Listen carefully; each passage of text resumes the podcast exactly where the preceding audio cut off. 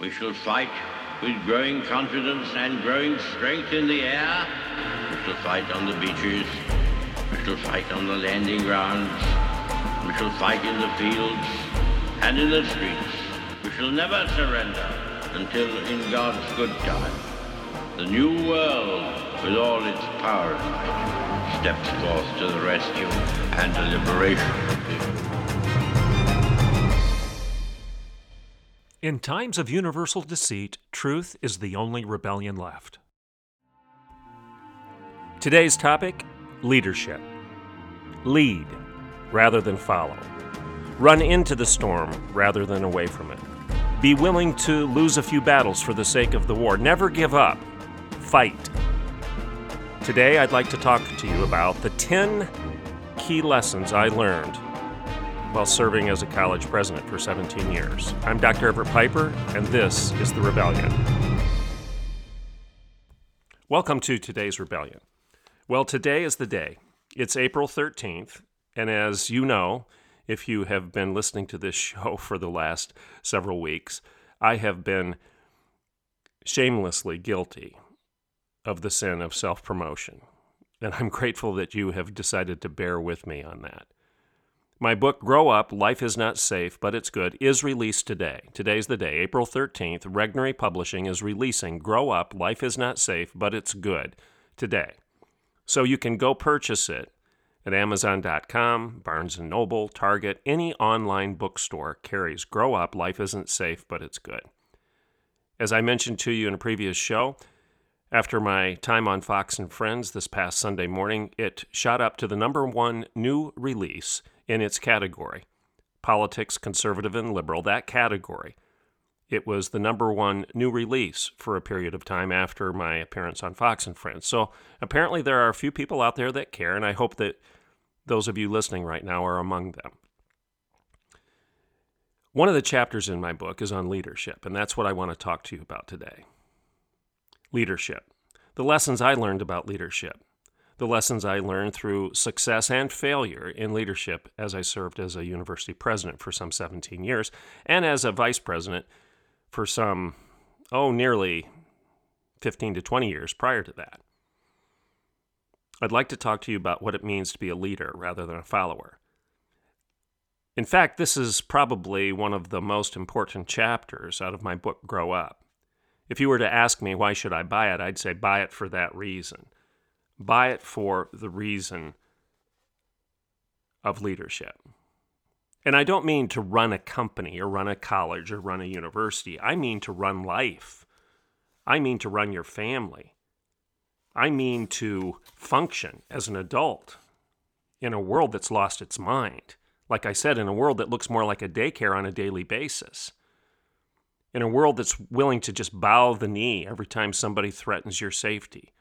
In a world that can't understand stand that first things need to be first if you're ever going to have them. And if you keep putting second things first, you're not going to get anything. You're not going to get the second or the first. And if we start reversing equations like give me liberty and give me death to things like I fear death, so take my liberty, then we're going to be a nation that's totally lost. And I fear that we're on the verge of that right now. And the solution for that is God's grace. Yes, God's grace. But the solution is for us to be obedient so that He can be gracious to us. Jesus said, If you love me, you will obey me. Oh, I understand. I'm not I've said before, you're not saved by your works. It's by grace that you're saved through faith. It is not of yourselves, lest any man should boast. But Jesus then turns around and says, Those who love me will obey me. Paul tells us that it's by grace that we're saved through faith, and Jesus tells us the same that it's God's grace. You can't earn your way to heaven. You can't earn your way to much of anything even in the temporal things here on earth. It's grace. It's the grace of the coach that puts you in the game. Very few of us, very few of us deserve any playing time. Almost all of us are Rudies, aren't we? We're too small. We don't have the ability. We may not have the intelligence. We don't have the physical prowess. We don't belong on the field. but through tenacity, through obedience, through listening to the coach, through going to practice, through getting beat up day after day after day, being willing to run into the storm, being willing to be put on our back, being willing to get bloodied and bruised. Maybe, just maybe, after going through that day in and day out, the coach will be watching, and there will come a time where he will tap us on the shoulder and put us in the game. And we actually experience the joy that never would have come about had we not been willing to sacrifice. Had we not been, been willing to essentially lead. The story of Rudy is a story of a leader. Now, many people watch that movie and they don't see it that way. But he refused to follow. He refused to follow those that said he wasn't ever going to succeed. He refused to follow his brother, who mocked and maligned him. He refused to follow his dad, who doubted him. He refused to follow his teammates, who laughed at him. He refused to follow his teachers who said he didn't have the cognitive, the intellectual ability to even succeed in college, let alone on the football field. He refused, in a sense, to even accept the coach's judgment of him, the coach's assessment of him. Rudy refused to follow any of this. He led. He led with confidence and he led with courage. He fought on the beaches, he fought in the air, he fought he fought. He fought. He never gave in. Rudy is essentially a story of a Churchill. Churchill was, by all appearances, a man that wasn't fit for the role either. Not physically attractive. He had his failures up and down. Oh, he had a bit of a silver spoon in his mouth, I suppose, because he was born into wealth. But that doesn't necessarily mean that you're going to be able to save the free world.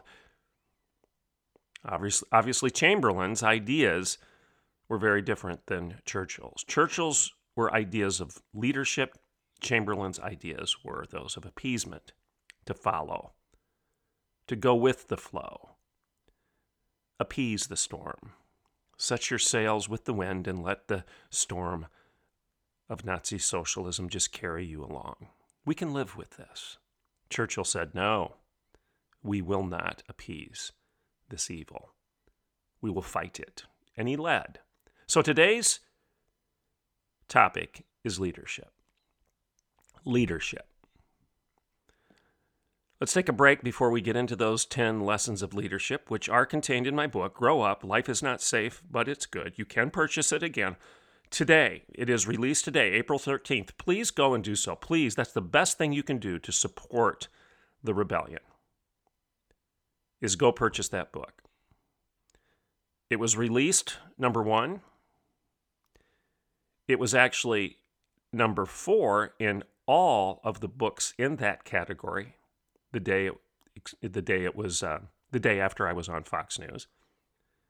And today, if all of you will go out and purchase one, two, three, four copies, five copies, why would you get more than one? We'll give them away for commencement gifts, graduation gifts. Surely you all have kids grandkids, nieces and nephews, friends at church that need a copy of this book as they graduate and move on to higher levels of achievement in life. You know what that's called? That's called growing up for all of us. This isn't just a book for the 18, 19 year old. This isn't a book for the 20, 22 year old. This is a book for the 52 year old and 62 year old. This is a book of solutions. This is a book that teaches us that life isn't safe, but it's good. This is a book that teaches us how to lead rather than follow. Let's acknowledge our corporate sponsors that take care of us and support us. And when we get back, we'll talk more about leadership and growing up. I'm Dr. Everett Piper. This is The Rebellion. I'll be right back in a couple minutes. Welcome back to The Rebellion. Again, I'm very grateful to all of you for putting up with my promotion of the book. Obviously, when anyone takes time to write a book, they want it to be successful. And I appreciate all of you bearing with me as I've pushed this and promoted it. And uh, I'm grateful for your support. So thank you. So, if you were to ask me, why go buy your book? You've told us a hundred times on Richard Weaver that you don't need to read the book, just read the cover.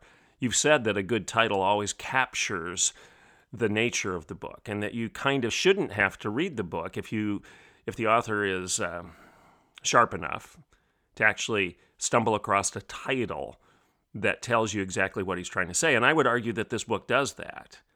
Uh, life is not safe, but it's good. Just digest that for a while. Stew over those words for a while. And because you've listened to this show for some time, you recognize, you understand exactly what I'm saying. Life isn't supposed to be safe, it's good. Get back on this. Get back on the horse. Um, no pain, no gain. When the going gets tough, the tough get going. It's the same axiom over and over again. It's the axiom of leadership. Run into the storm, don't run away from it. If you aren't leading, then no one is following. These are simple truths that have been understood over the ages because they're true. Well, in my book, Grow Up, chapter 20, it's actually a book of 20 lessons, 20 solutions on the mess that we find ourselves in. It's not a book of bemoaning the problem. We've done enough of that. I've done enough of that. I did it in my book, Not a Daycare. I whined a bit. I complained a bit.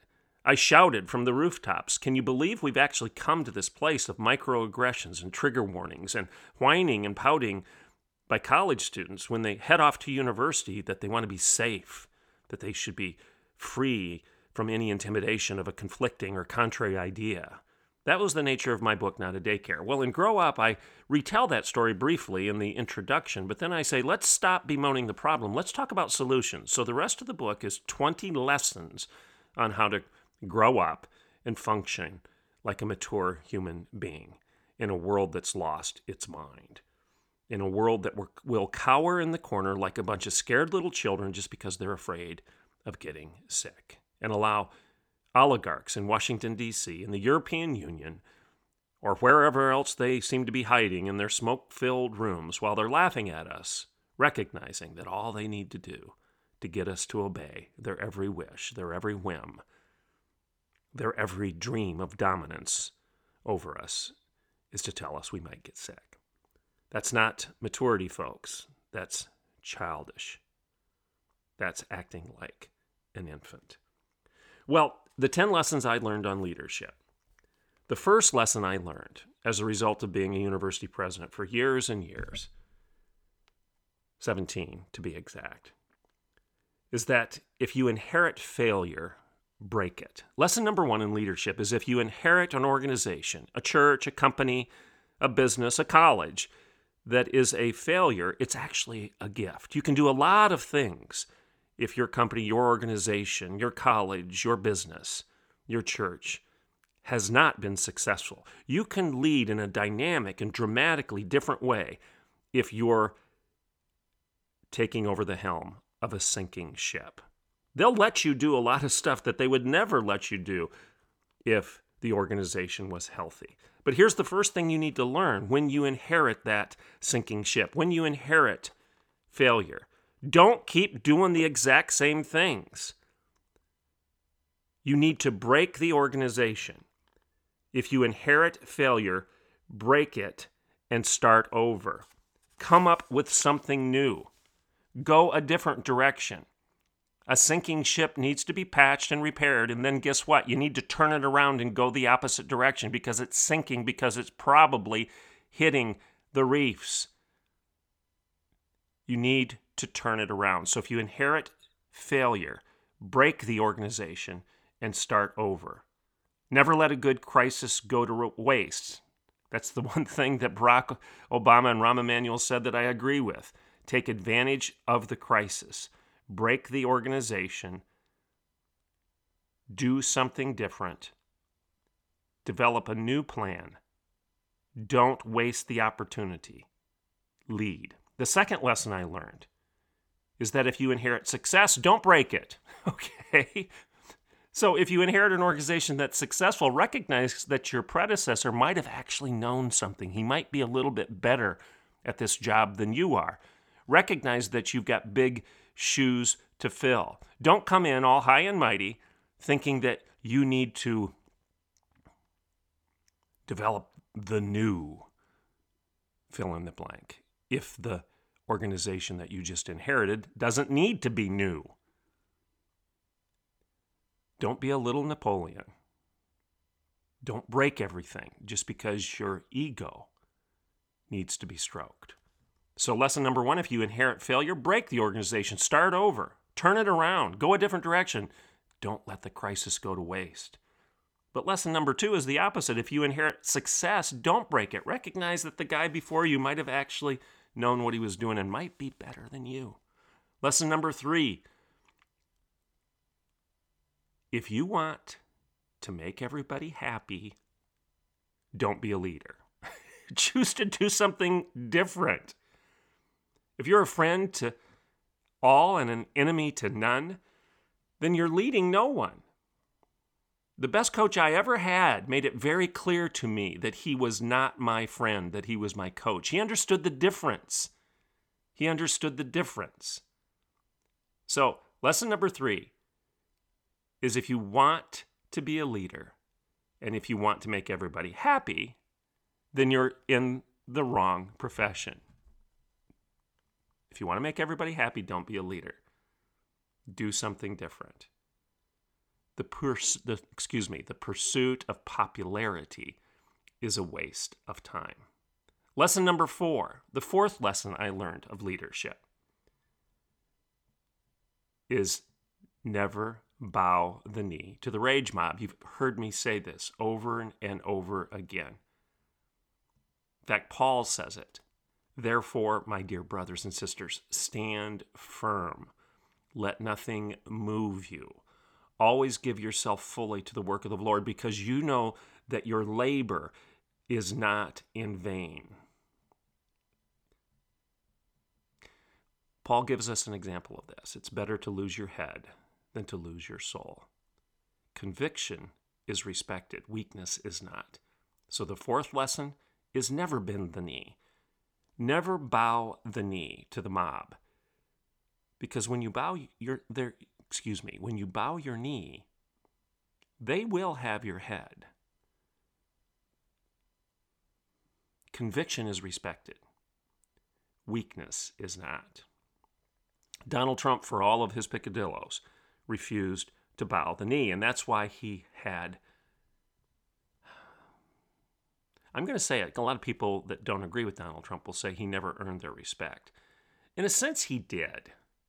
Even the, even for those that disagreed with him, he earned their respect. Why do you think nobody attacked us while he was president? They respected him, they feared him. Oh, they may have thought very poorly of him, but he had their respect.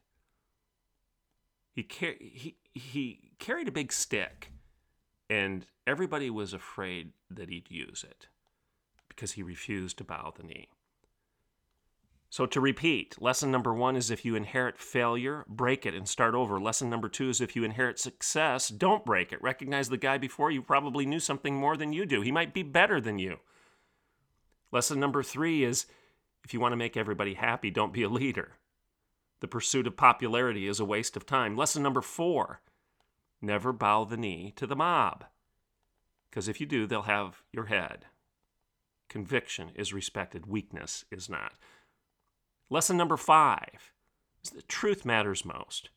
Demand truth, defend it, model it, never compromise it, never supplant it. Truth must always be your first thing, your summum bonum. Without truth, there is no trust. Without truth, you will have no team. If there is no truth, if there is no truth, then there will be no trust you have to be a person that waves the banner of truth. Never compromise it. In the mission of my university that I wrote after I was hired, when it was in financial exigency and 12 months away from bankruptcy, the mission, as you've heard it before, was the primacy of Christ. But the second pillar of that mission statement was the priority of Scripture. And then the third was the pursuit of truth truth, an objective reality that would never change, never bend to the mob, never appease, never compromise. Truth.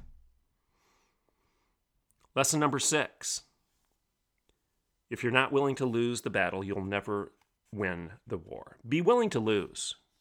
You've heard me tell the story of when I took the helm of Oklahoma Wesleyan University. I was once asked by a person that was a little suspicious of the cause of what I was doing there.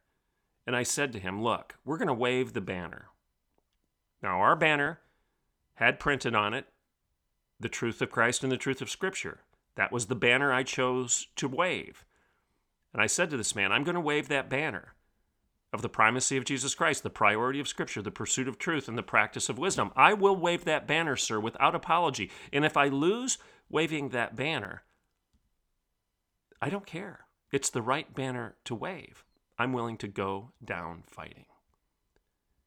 And those words, by God's grace, again, not my prowess, because frankly, I've never thought I was really that polished. I look at other leaders that have tremendous gifts, and I would just give my right arm for those talents and those abilities and those skills. I don't necessarily think I have them. But what I do have is a bull headed determination to fight, an orneriness, a boxer's mentality, if you will. And by God's grace, that determination to run into the storm, to say, I don't care if I lose waving this banner. It's the right banner to wave. You can question it all you want, but I will not take that banner down. If I lose, I don't care. If I win, it's by God's grace. Always be willing to lose the battle. If you're not willing to lose, you're never going to win. The seventh lesson of leadership is care enough to confront. Confront people. Confront people. We talked about love and tolerance. As a leader, I wasn't in the business of tolerating you. I'm not going to tolerate incompetence. I'm not going to tolerate laziness. I'm not going to tolerate dishonesty. If you lied to me, you were fired. If you couldn't do your job effectively, I would try to coach you and help you to get your job done. But if you couldn't do it, I would put you in a different position if there was one there for you that fits your skills. But I wasn't going to tolerate a lack of production. I wasn't going to tolerate you holding the institution back from success. I remember in the first days of my job, somebody ran into me, ran into my office actually, a faculty member. She said to me, when you were hired, we thought that you were you would come and protect us. The reason she said that is she was fearful that some people might be laid off, some people might be terminated. She was fearful that there was change. Remember, my organization was a failure. I needed to break it. I needed to change it. It needed to turn around. And I looked at that person. I said, I'm not here to protect you. I'm here to protect the organization. I'm here for the mission of the institution. I'm not here for you. Now that may may sound harsh, but had I not done that, that institution wouldn't exist today. Care enough to confront. Confront. That doesn't mean you have to fire people all the time. You can find them a different job within the organization, like I said, if there's something else for them. I very rarely fired anybody. When I did fire somebody, it was for disloyalty, incompetence, and deception. The eighth lesson of leadership double down and refuse to give in to doubt. Everyone has his friends and his foes. But leaders are going to be criticized. If you're leading, then you will be criticized. Mark my words. But Teddy Roosevelt said this it's not the critic who counts.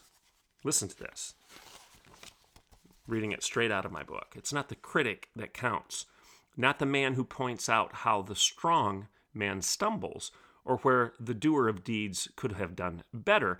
The credit belongs to the man who is actually in the arena, whose face is marred by dust and sweat and blood, who at worst, if he fails, at least fails, daring greatly, so that his place shall never be with those cold and timid souls who neither know victory nor defeat.